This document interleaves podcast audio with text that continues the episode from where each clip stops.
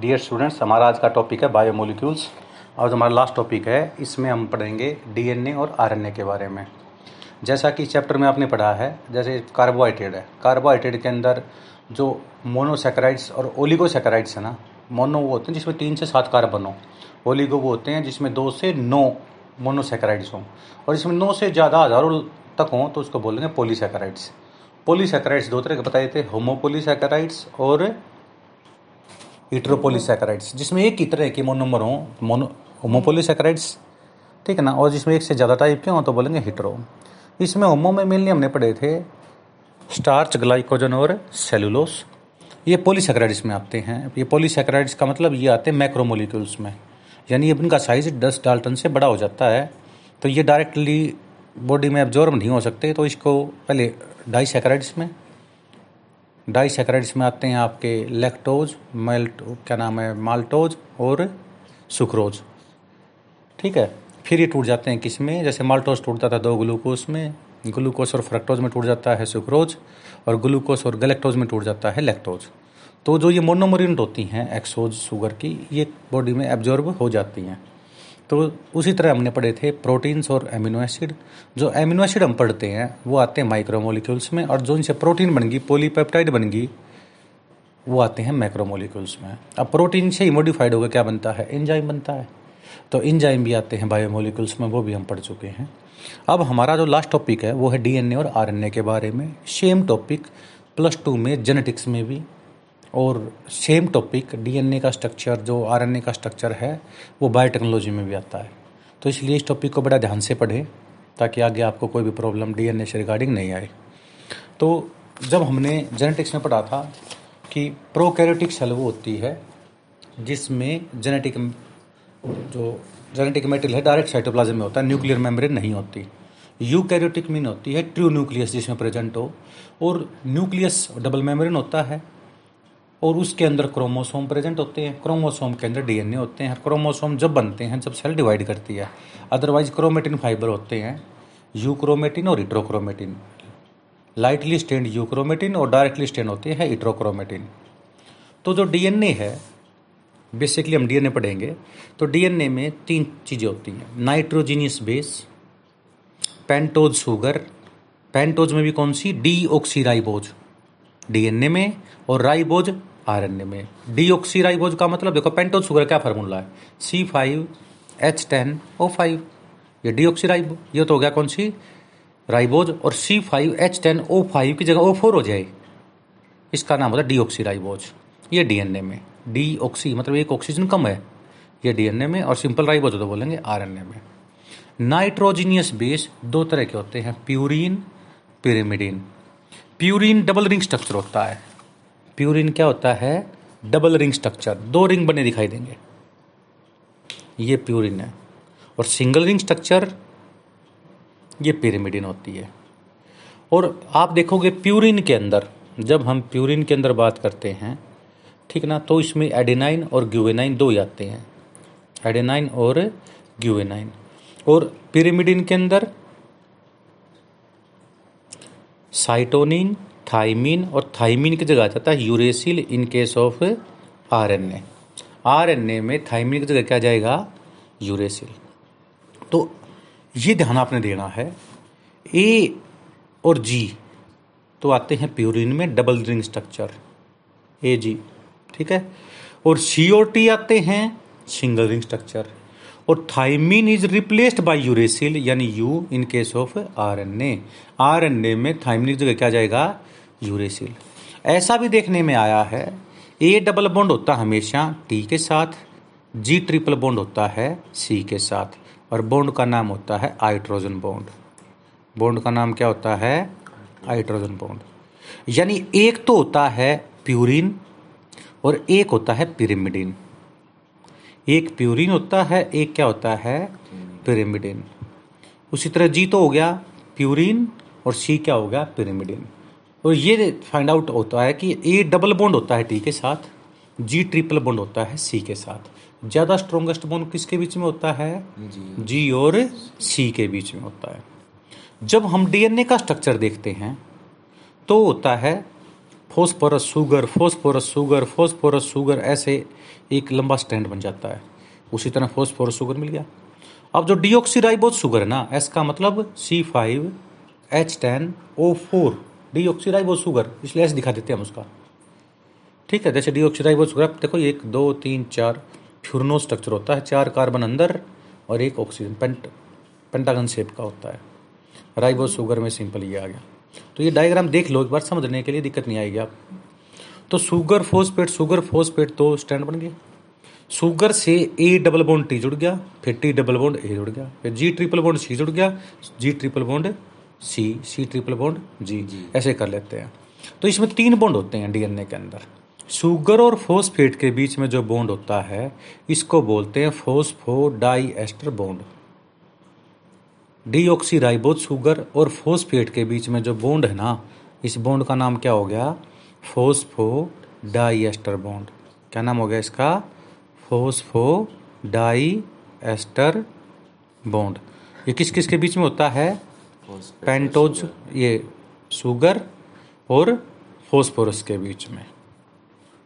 अब शुगर और nitrogenous base के बीच में जो बॉन्ड होता है इसका नाम होता है ग्लाइकोसाइडिक बॉन्ड क्या नाम होता है इसका? Glycosidic bond between pentose sugar and nitrogenous base ये जो बॉन्ड है ना ये है ग्लाइकोसिडिक बॉन्ड और ग्लाइकोसिडिक बॉन्ड क्या दिखाता है? कार्बोहाइड्रेट दिखाता है। अब बात आती है ए और टी के बीच में कौन सा बॉन्ड है? हाइड्रोजन बॉन्ड यानी तीन बॉन्ड हो गए। अब मैं पेन रखूँगा आपने बता, बताना है कौन सा है। ग्लाइकोसिडिक दो हाइड्रोजन बॉन्ड दो हाइड्रोजन बॉन्ड अब आप दोबारा बताएँगे।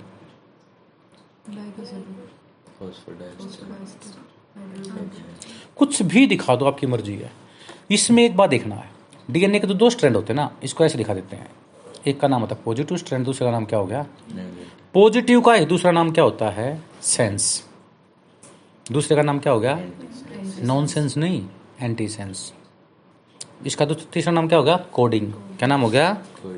कोडिंग इसका नाम एंटी कोडोन नॉन कोडोन नहीं एंटी कोडोन इसका नाम हो गया एंटी टेम्पलेट इसका नाम होगा टेम्पलेट तो ये स्टैंड बन गया। तो डबल स्टैंड हो गया ये। New DNA formed on both strand और न्यू डीएनए बनेगा ना इन दोनों पे बनेगा। एक इस पे बनेगा एक इस पे बनेगा। पर आरएनए बनेगा सिर्फ़ नेगेटिव पे while RNA formed on only negative strand समझ में आया है? ये पीएमटी में आता है नीट के एग्ज़ाम में पूछा जाता है। अब मैं पूछूँ आपके मैंने दो दो बॉन्ड ये दिखा दिए, तीन DNA A T G C G C G A T A T A अब देखो, चारों में है। मेल्टिंग पॉइंट किसका ज़्यादा होगा? एक स्टैंड दिखा दिया दूसरा अपने आप सोच लो। देखो दूसरा स्टैंड तो सही होगा ना? टी ए सी जी इसका जी सी जी सी टी इसका ए टी ए टी। अब ना बताओ ज़्यादा इन तीनों में से ए बी और सी तीन फ्रेगमेंट ऑफ़ डीएनए हैं मेल्टिंग पॉइंट किसका ज़्यादा होगा? जिसमें सी और जी ज़्यादा होंगे ना? अब देखो इसमें तीन बॉन्ड होंगे। इसमें तीन बॉन्ड होंगे, इसमें तीन बॉन्ड होंगे, इसमें दो बॉन्ड होंगे। तीन छः नौ तो ग्यारह बॉन्ड होंगे ना। इसमें दो, चार, सात, इसमें दस हो गए तो ग्यारह बॉन्ड वाला स्ट्रॉन्ग होता है, इसलिए मेल्टिंग पॉइंट इसका ज़्यादा मिलेगा।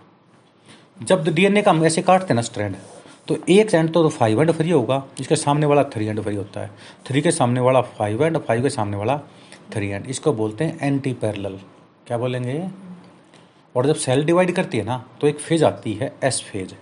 डीएनए हमेशा एस फ़ेज़ में डिवाइड करता है। DNA replicate in S phase of cell cycle cell cycle के एस फ़ेज़ में करता है। RNA formed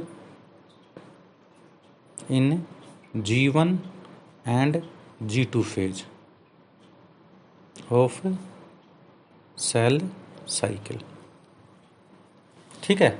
और यदि मैं पूरी बात करूँ सेल साइकिल में तो G one, S, G two और एम, ये चार चीज़ मिला के बोलते हैं हम सेल साइकिल।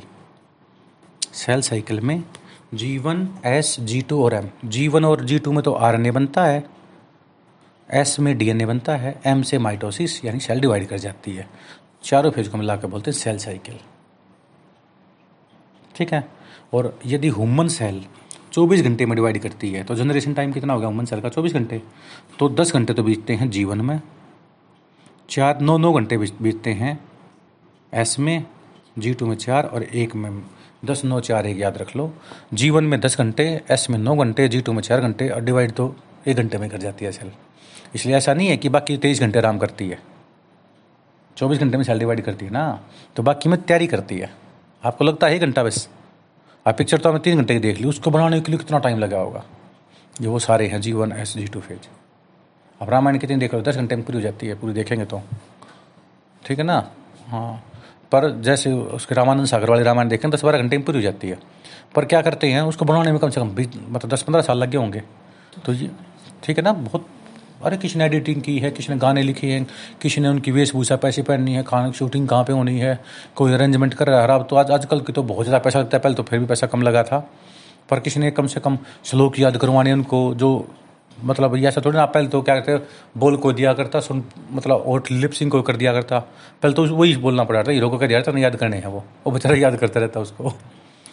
ठीक है ना, वो टेक्निक इतनी नहीं थी उस टाइम तो ये जो चीज़ आती हैं अब क्या होता है, जब डीएनए देखते हैं ना, डीएनए को हम कोलिंग कोलिंग करते जाए, दो धागे लेके आप कोलिंग कोलिंग करते चले जाओ तो आप देखोगे डीएनए की गांठ बन जाती हैं।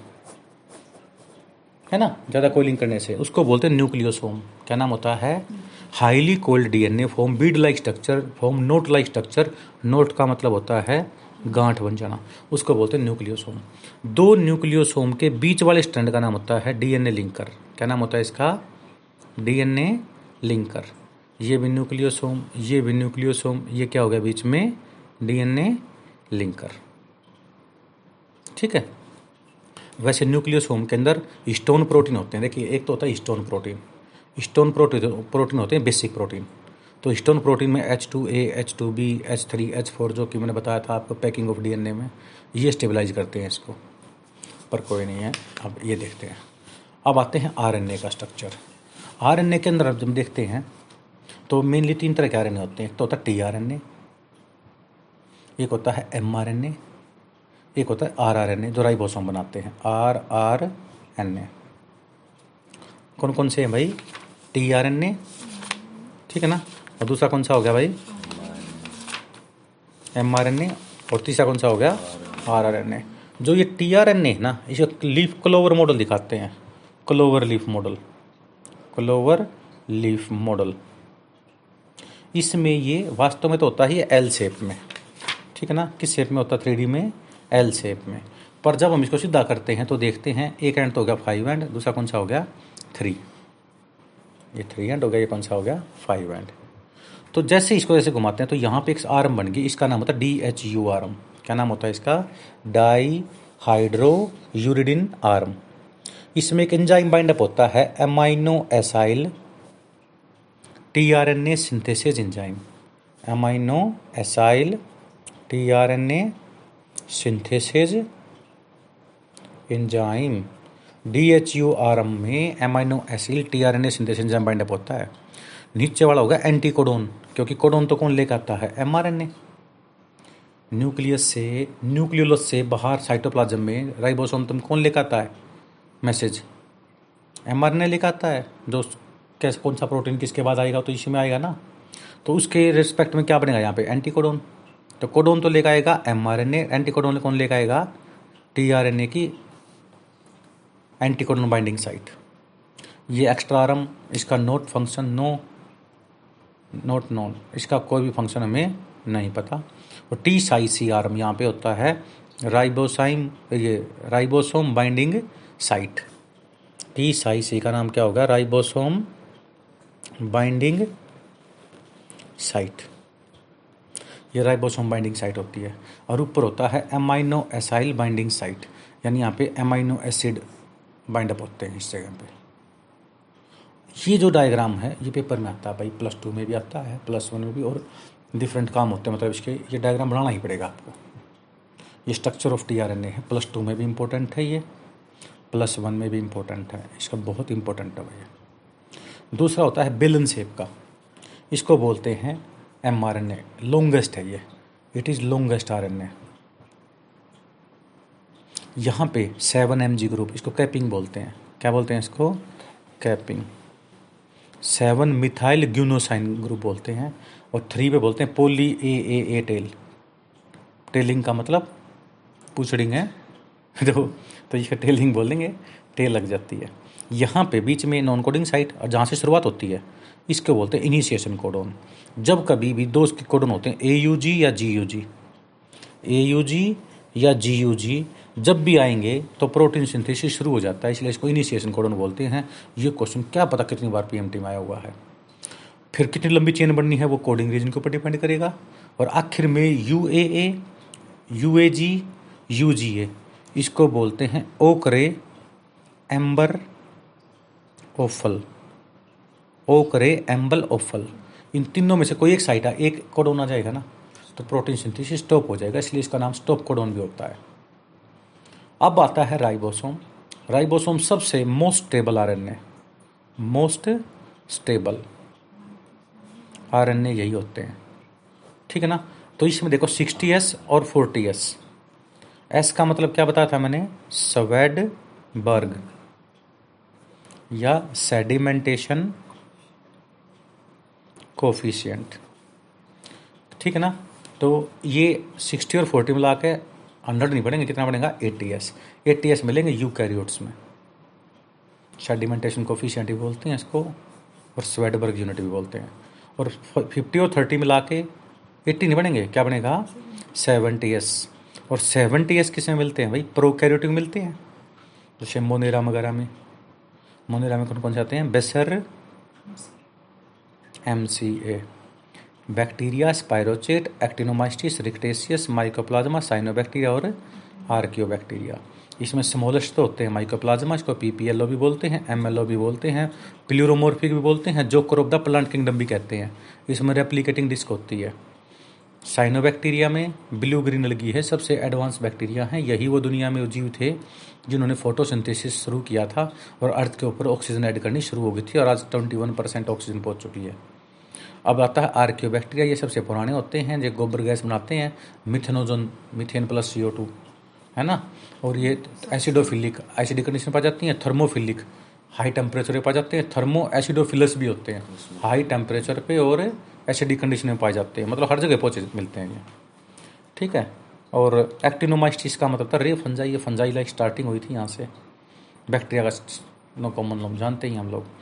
तो और दूसरा होता है सेवेंटीस राइबोसोम यू कैरियोटिक में जो प्लास्टिड स्ट्रक्चर होता है ना, ल्यूकोप्लास्ट, क्लोरोप्लास्ट, क्रोमोप्लास्ट, इसमें भी सेवेंटीस राइबोसोम होते हैं। और जो power house of the cell ना माइटोकॉन्ड्रिया इसके अंदर भी क्या मिलते हैं? सेवन टी एस टाइप के राइबोसोम मिलते हैं। यानी माइटोकॉन्ड्रिया और प्लास्टिड का ओरिजिन किससे माना जाता है? प्रोकैरियोटिक से माना जाता है। ठीक है? अब समोलर सेल ऑर्गेनली हैं। पैलेट नाम के साइंटिस्ट ने राइबोसोम ढूंढे थे और एक से डेढ़ लाख, बीस हज़ार से लेकर डेढ़ लाख तक होते हैं एक सेल के अंदर। प्रोटीन फैक्ट्री कहते हैं राइबोसोम्स को। जो दो तरह के होते हैं सेवन टी एस और एट्टी एस अब आर आर एन ए जो होते हैं एट्टी परसेंट होते हैं इनसोल्यूबल आर एन ए होते हैं most stable R N A होते हैं, ये अगेन अगेन अगेन यूज़ कर सकते हैं इनको, और फॉर्म राइबोसोम इससे राइबोसोम बनते हैं। और राइबोसोम को हम क्या कहते हैं? प्रोटीन फैक्ट्री और राइबोसोम जिस प्लाज्म मेम्ब्रेन के ऊपर प्रेजेंट होते हैं, उसको आर ई आर कहते हैं। यानी न्यूक्लियर में सेल मेम्ब्रेन से बनी थी न्यूक्लियर मेम्ब्रेन न्यूक्लियर मेम्ब्रेन से इनर और आउटर बनी आउटर से आर ई आर बनी आर ई आर से राइबोसोम हट गए। एस सी आर बन गई एस सी आर से बन गई गोल्गी बॉडीज जो गोल्गी बॉडीज का बनाता है, भाग सिस भाग कॉन्वेक्स पार्ट फॉर्मेटिव पार्ट और जो दूसरी साइड का बोलेंगे ट्रांस भाग कनकेव भाग और मेचुरेटिव पार्ट किसी भी मेम्ब्रेन स्ट्रक्चर में तीन पार्ट होते हैं। सिस्टेरनिया होती है ट्यूबल्स होती हैं और वेसिकल्स होती हैं। सिस्टेरनिया तो कॉमन स्ट्रक्चर हो गया। इस तरह का स्ट्रक्चर इनको जो आपस में जोड़ता है, क्या बोलते हैं? ट्यूबल्स और जो राउंडेड बॉडी क्या बनेगी वेसिकल्स, इस वेसिकल से एक स्ट्रक्चर बनता है लाइसोसोम लाइसोसोम क्या करता है? अपने ही सेल ऑर्गेनली को खा जाता है, इसलिए इसको सोसाइडल बैग्स कहते हैं। वर्न आउट जो पुराने सेल ऑर्गेनली हैं, उनको भी खा जाता है। इसलिए रिसाइकलिंग सेंटर भी कहलाता है। खाना लेते हैं लिक्विड खाना लिया तो पाइनोसोम पाइनोसाइटोसिस सॉलिड लिया तो phagosome phagocytosis cell eating primary lysosome में सिर्फ़ एंजाइम होते हैं एसिडिक कंडीशन वाले। सेकेंडरी में खाना पाइनोसोम फैगोसोम ऑर्गनली और ये एंजाइम मिल जाते हैं। इसलिए बड़ा हो जाता है। फिर वो लार्जर मोलिकुल समाल में टूट जाते हैं। समालर वाले एब्जॉर्ब हो जाते हैं। जो बचा कुचा बच गया, वो ट्रस्टिड लाइसोसोम बन गया। इसको बोलते हैं रेजिडल बॉडी और फिर वेस्ट मटेरियल एक्जोसाइटोसिस ई फेगी या सेल वोमिटिंग प्रोसेस दोबारा बाहर निकल जाता है। तो लाइसोसोम का स्ट्रक्चर बहुत इंपॉर्टेंट होता है पेपर में। बनाना पड़ता है डायग्राम इसका। अब आ जाते हैं हम एम के ऊपर। फाइव परसेंट होते हैं केवल ये। टेम्पलेट न्यूक्लियर मैसेंजर इन्फॉर्मेशनल सबसे कम समय तक ज़िंदा रहते हैं, लगभग थ्री सेकंड तक ज़िंदा रहते हैं और कुछ दिन तक बस। Degraded after translation protein synthesis होने के बाद ये अपने आप खत्म हो जाते हैं। T R N A fifteen percent होते हैं ये सोल्यूबल होते हैं, इसको अडेप्टर मोलिकुल कहते हैं। जैसे स्विच लगाते हैं ना मोबाइल का चार्जर तो अडेप्टर तो है ही अडेप्टर लेकर आना। भाई मोबाइल का अडेप्टर क्या है? तो डालते हैं। तो यही तो होता है टी आर एन ए दो राइबोसोम में घुसता जाके। इसलिए इसको अडेप्टर मोलिकुल कहते हैं। पेपर में बहुत आया क्वेश्चन में वट इज़ अडेप्टर मोलिकुल और मोस्टली बच्चे M R N A R R N A लगाते हैं। इसलिए मोस्टली बच्चे ही फेल होते हैं इसमें। ठीक है ना? तो जितना आसान क्वेश्चन होगा ना, उतना ही कंपटीशन बढ़ता है। जितना मुश्किल पेपर आएगा ना कोई भी तो आपको उतना ही पढ़ने वाले बच्चों को हमेशा फ़ायदा होता है।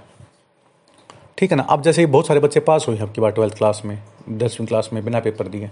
इसमें वास्तव में तो क्या हुआ? देखो, सबका एक यूनिफॉर्म लगा दिया रूल पर इसमें नुकसान किसका हुआ? है नुकसान हुआ है पढ़ने वाले बच्चों का। और फ़ायदा किसको हुआ है? ना पढ़ने वाला। पर ये तो है सब मतलब बहुत छोटे समय के लिए। अब आगे क्या है? मेरिट बेस पे तो लगता ही नहीं। इवन से फोर्थ क्लास का पेपर तो होता है क्लास थ्री का ले लो क्लास टू का ले लो क्लास वन का, हर जगह क्या होता है? इंट्रेंस होता है। और इंट्रेंस में फिर पचास परसेंट नंबर चाहिए। तो फिर वो पेपर क्लियर नहीं होता। पेपर क्लियर उसी का हुआ जिसने बुक पढ़ रखी है डिटेल में, जिसकी पढ़ने की आदत है। यही कारण होता है कि वो बच्चे रह जाते हैं। इसलिए बेरोजगार बढ़ते जा बढ़ते जा रहे हैं। दसवीं पास हो गए वो। पद क्या दसवीं लाल का पेपर क्वालिफाई हो जाएगा उनसे? पेपर नहीं होगा, इसलिए रह जाते हैं वो। तो अब आता डीएनए से डीएनए बनना क्या बोलते हैं? रेप्लीकेशन क्या बोलते हैं? रेप्लीकेशन डीएनए से आरएनए बनना ट्रांसक्रिप्शन और आरएनए से डीएनए बनना रिवर्स ट्रांसक्रिप्शन या टेमिनिज्म भी कहते हैं। आरएनए से प्रोटीन बनना ट्रांसलेशन प्रोटीन से एंजाइम बनना पोस्ट ट्रांसलेशन मॉडिफिकेशन और एंजाइम से आता है सेलुलर रेस्पॉन्स और इस पूरे स्ट्रक्चर का नाम क्या हो गया? सेंट्रल डोगमा क्या नाम होता है इसका? सेंट्रल डोगमा पूरा पूरा। तो एक ये स्ट्रक्चर आता है। नेक्स्ट आती है बात डीएनए कितने तरह का होता है। डीएनए होता है पाँच तरह का। A D B C D और जेड अब देखिए ध्यान से। वाटसन क्रिक ने जो मॉडल दिया था डीएनए का, ठीक है ना? उसके अंदर जब हम बात देखते हैं वाटसन क्रिक का जो मॉडल है ठीक है ना उसमें क्या बताते हैं हम? एक पूरे पूरे कंप्लीट रन के अंदर कितने कितने होते हैं भाई? वाटसन क्रिक मॉडल में क्या होता है? देखो ध्यान से टोटल दस बेस पेयर होते हैं। चार पाँच छः सात आठ नौ दस। एक कंप्लीट रन में कितने बेस पेयर होते हैं भाई? दस बेस पेयर होते हैं। बेस पेयर पर टर्न कितने हो गए? दस। दस। इसलिए वाटसन क्रिक ने कौन सा मॉडल दिया था? बिट्टा यानी वाटसन एंड क्रिक ने कौन सा मॉडल दिया था? बिट्टा मॉडल दिया था भाई। इसमें एक कंप्लीटर में दस बेस पेयर होते हैं और यहाँ से लेकर यहाँ तक डीएनए की, यानी डायमीटर कितनी थी? बीस। तो सीधा याद रख लो A B C D Z छब्बीस, बीस, उन्नीस उन्नीस, अठारह। याद रखोगे? छब्बीस, बीस, उन्नीस उन्नीस, अठारह। ये हैं क्या? डायमीटर सबसे चौड़े डीएनए कौन से हैं? ए छब्बीस है। और सबसे बीड़े डीएनए कौन से हैं? जेड सेकंड चौड़े डीएनए कौन से हैं? बी बड़े मतलब बीटा वाला। ए डीएनए के 26 नैनोमीटर के फिर 26 हैं। 26 20 19 19 18 और डी वाला फिक्स नहीं है इसलिए 19 क्या डेस कर देते हैं। कई बुक वाले 19 भी कह देते हैं इसको। अच्छा पर टर्न कितने बेस पेयर हैं? देखो 11 11 में से गया। 10 10 में से गया। 9 में से गया। और फिर 11 की सीरीज़ लगा दो। 12 तो सारे सीक्वेंस में ही है। ठीक है ना? ज़्यादा बेस पेयर किसमें है? जेड में। नौ पॉइंट तीन तीन का मतलब क्या है? तीन टर्न के अंदर अट्ठाईस है। तो एक टर्न के अंदर नौ पॉइंट तीन तीन आएँगे ना? तीन टर्न के अंदर कितने हैं? अट्ठाईस हैं। तो एक टर्न में नाइन पॉइंट थ्री थ्री लिख देते हैं। वैसे नाइन ही है कंप्लीट तो। ठीक है। अब डीएनए से डीएनए बनना रेप्लीकेशन। डीएनए से डीएनए बनना क्या बोलते हैं? रेप्लिकेशन। डीएनए डीएनए एंजाइम बोलते हैं। डीएनए के ऊपर काम करता है नया डीएनए बनाता है। एग्ज़ाम्पल हो गया DNA polymerase Taq polymerase Taq polymerase का नाम है थर्मस एक्वाटिकस ज्वालामुखी से मिलता है, जो पीसीआर में यूज़ करते हैं. डी ऑक्सीराइबोन्यूक्लिक एसिड बोलते हैं. डीएनए से आरएनए बनना? ट्रांसक्रिप्शन इस एंजाइम का नाम होता है डीएनए आरएनए एंजाइम पहला जो लिखा है डीएनए इसके ऊपर एंजाइम काम करता है. और जो दूसरी बार लिखा है, वो बनती है चीज़ें. और और जो एन ए से डीएनए बन गया रिवर्स ट्रांसक्रिप्शन टेमिनिज्म इसका नाम होता है R N A D N enzyme reverse transcriptase enzyme अब ये है H N R N A heterogeneous R N A अभी तक आर एन ए का भाग्य फिक्स नहीं हुआ है कि एम आर एन ए बनेगा टी आर एन ए बनेगा या आर आर एन ए बनेगा। फिर इससे बनता है R R N A M R N A T R N A इसको बोलते हैं पोस्ट ट्रांसक्रिप्शनल मॉडिफिकेशन फिर इन तीनों से M R N A T R N A R R N A से क्या बनता है? प्रोटीन बनता है। इसको बोलते हैं ट्रांसलेशन राइबोसोम के अंदर प्रोटीन फैक्ट्री बोलते हैं। राइबोसोम दो तरह के होते हैं सेवेंटी एस और एट्टी एस। राइबोसोम किसने डिस्कवर किए थे? पैलेट ने ढूंढे थे। इसलिए इसका नाम पैलेट पार्टिकल होता है। प्रोटीन से बन गया इंजाइम इसको बोलते हैं पोस्ट ट्रांसलेशन मॉडिफिकेशन इंजाइम से आता है सेलुलर रेस्पॉन्स इसको बोलते हैं सेंट्रल डोगमा तो ये पूरी पूरी मैंने आपको बता दी है कि भाई इसके अंदर अब और कोई ऐसा टॉपिक जो बचा हुआ जो आपको नहीं आता? पूछ सकते हैं मेरे से।